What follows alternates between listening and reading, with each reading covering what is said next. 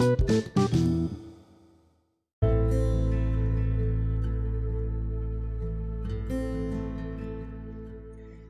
दोस्तों, मैं आपकी दोस्त निशिका। आप सुन रहे हैं कुछ बातें, स्वागत है आपका। दोस्तों, हमेशा की तरह लेकर मैं आई हूँ एक प्यारी सी कहानी, मैं उसकी माँ, जिसे लिखा है निशा कुमारी ने।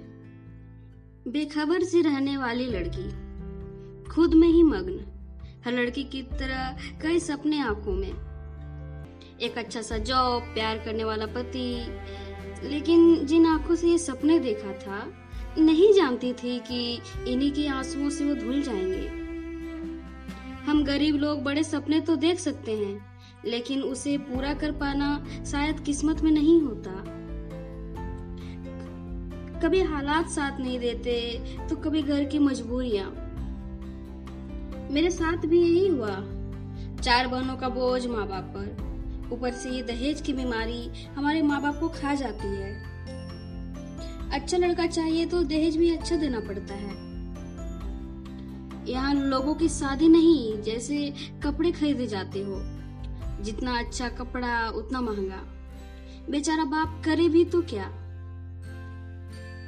चारों बहनें अब एक समान लगने लगे थे। शादी की उम्र मानो दहलीज पर खड़ी हो। लेकिन दहेज और लड़के के बीच फंसे मेरे माँ बाप इस बीच एक रिश्ता आया, पड़ोस के चाचा जी लेकर आए थे। लड़का रेलवे में काम करता है, सरकारी नौकरी है, अच्छे कमा भी लेता है। लेकिन भाई साहब, आप तो जानते हो, हमारे घर की हालात, हम इतना दहेज, नहीं नहीं नहीं भाई साहब। दहेज की चिंता बिल्कुल नहीं है। लड़के को कोई दहेज नहीं चाहिए। आपको हो तो बड़ी बेटी का रिश्ता तय करवा दे।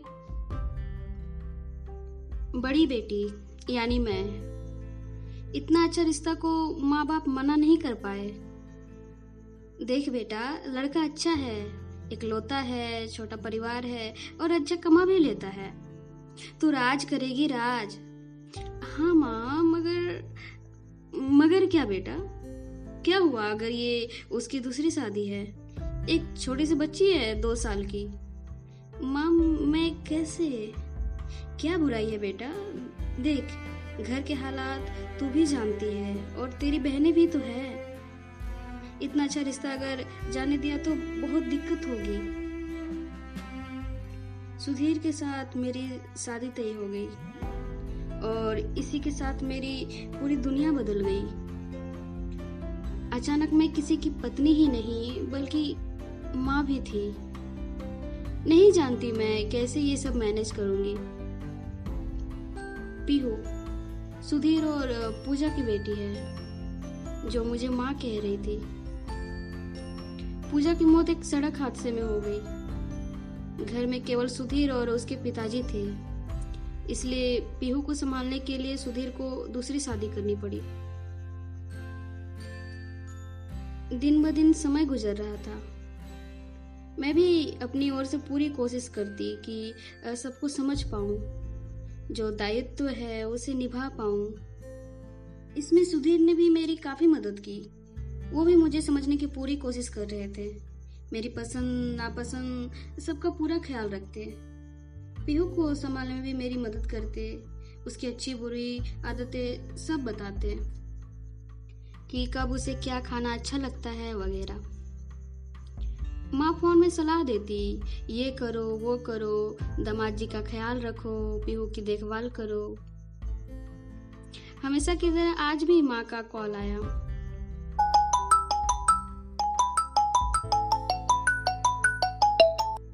जी माँ। जी, मैं ठीक हूँ। वो काम पे गए हैं। और तेरी बेटी कैसी है? मेरी मेरी क्या? पीहू पीहू कैसी है? हाँ हाँ माँ, ठीक है, वो अपने दादाजी के साथ खेल रही है। माँ, मैं खाना बना रही हूँ, बाद में कॉल करती हूँ तुझे। कहते हुए कॉल कट कर दिया। किस बात से भाग रही थी मैं? सची तो कहा माने? फिर ये सच को क्यों मैं नहीं मान पा रही थी? सब कुछ जानते हुए तो मैंने ये शादी की थी। क्या किसी की माँ बन पाना इतना मुश्किल होता है? किसी की कहा? ये तो मेरे सुधीर की बेटी है, मेरे पति की। फिर क्यों मुझे उसे बेटी कहने में इतना झिझक होती है? हमेशा की तरह पीहू अपनी कोई परेशानी लेकर मेरे पास आई। मैं ये देखो ना गुड़िया की आँखें खराब हो गई। ठीक कर दो ना?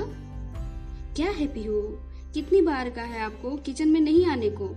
चोट लग जाएगी। मुँह लटकाए पीहू अपनी गुड़िया के साथ बरामदे में चुपचाप बैठ गई। थोड़ी देर बाद मुझे याद आया कि पीहू को दूध देना है। चॉकलेट वाले दूध लिए मैं उसके पास गई। ये उसकी फेवरेट है। चॉकलेट मिल्क कहकर पीहू खुश हो गई। बच्चे कितने नादान होते हैं ना? पल भर में उनका मन बदल जाता है। लव यू मम्मा, कर पीहू ने मुझे किस्सी दी। मैंने भी उसे देखकर मुस्कुरा दिया। झूठी मुस्कान। यही तो करते आ रही थी मैं। नहीं, मैं बुरी नहीं हूँ। मैंने बहुत कोशिश की कि मेरे मन में पीहू के प्रति ममता जागे। पर नहीं हुआ। नहीं बन पाई मैं पीहू की माँ। पीहू सो रही थी अपने गुड़िया के साथ। और बेड के एक छोर से मैं उसे देख रही थी। कितनी मासूम है। उसकी गुड़िया की आँख अब भी टेढ़ी थी। मैंने उसकी आँख को ठीक करके उसकी जगह पर रख दिया। कई बार मेरे मन में ख्याल आते हैं कि मैं ना इंसाफी कर रही हूँ पीहू के साथ। अभी तो बच्ची है, लेकिन कल को बड़ी हो जाएगी और मेरी झूठी हँसी को पहचान जाएगी। फ़र्क समझ जाएगी ममता और ख्याल रखने के बीच। कभी कभी तो मैं खुद से ही नज़र नहीं मिला पाती। आखिर इसमें इस बच्ची का क्या दोष? इसने तो कभी अपने प्यार में कभी कोई कमी नहीं की। उसके लिए तो मैं ही उसकी माँ हूँ। सच तो यह है कि मैंने भी सारी कोशिश की, पर नहीं बन पाई मैं उसकी माँ। क्यों नहीं बन पा रही थी मैं उसकी माँ? सिर्फ़ इसलिए कि मैंने उसे जन्म नहीं दिया। सुबह नाश्ता के टेबल पर पीहू अपने पापा से बात कर रही थी। पापा, ये रेलगाड़ी कैसे चलते हैं? जब वो पंचल होते होंगे तो तो बहुत टाइम लगता होगा ना? है ना, मम्मा? हाँ बेटा। बहुत टाइम लगता है। उसके पापा ने जवाब दिया।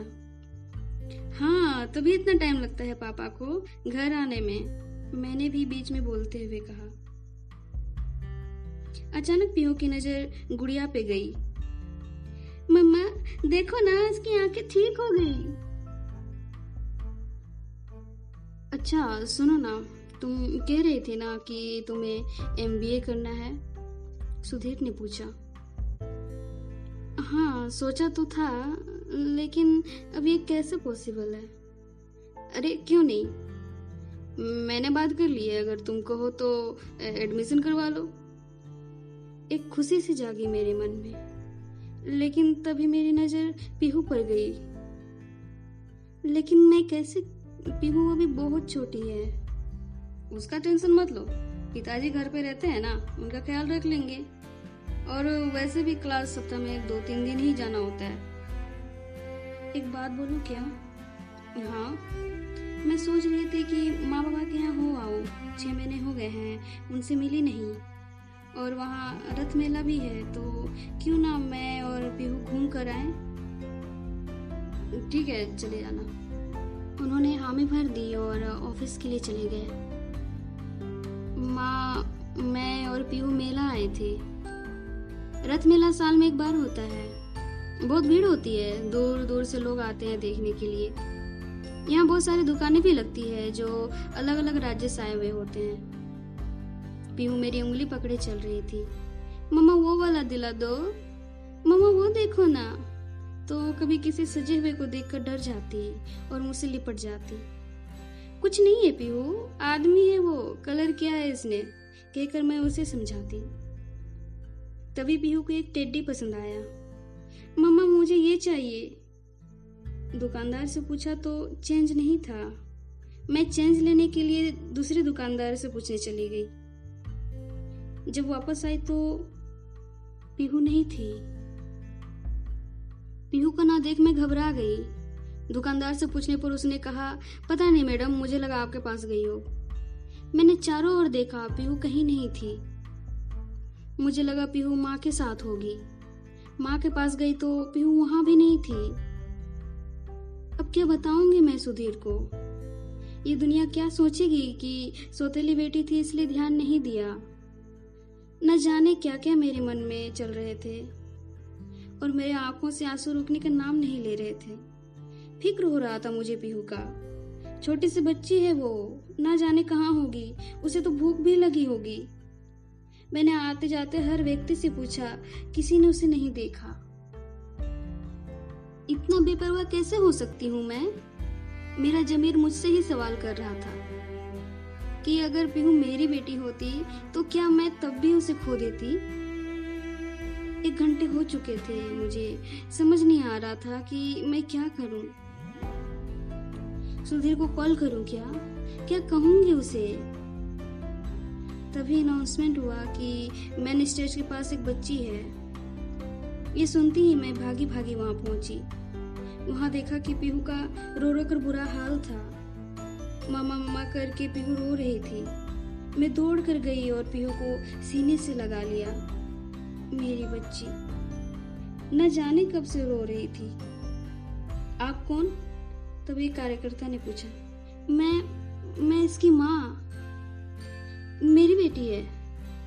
हाँ मेरी बेटी है। आज हम दोनों माँ बेटी खूब रोए। आज ही तो ममता को समझ पाई थी मैं। मुझे माफ़ कर देना बेटा। कहते हुए मैंने पीहू को चूम लिया और उसे गोद में लिए बाहर चली आई। मुझे देख माँ के आँखों में भी आँसू थे। किसी का नज़र ना लगे, कहते हुए माँ ने नज़र उतारा। पीहू को यूँ ही सीने से सटाए मैं, फिर उस टेडी की दुकान पर गई और उसकी पसंद की टेडी खरीदी। घर पहुँचने तक मैंने पीहू को खुद से अलग नहीं किया। आज शाम पीहू गुड़िया के साथ नहीं, मेरे से लिपट कर सोई थी। एक माँ बनने का एहसास ऐसा होगा, नहीं जानती थी। बस छोटी सी थी ये कहानी। दोस्तों, आप सुन रहे थे कुछ बातें। मैं थी आपके साथ आपकी दोस्त निशिका। फिर मिलूँगी एक नई कहानी के साथ। बहुत जल्द। तब तक आप अपना ख्याल रखिए, घर पे रहिए। Take care. जय हिंद।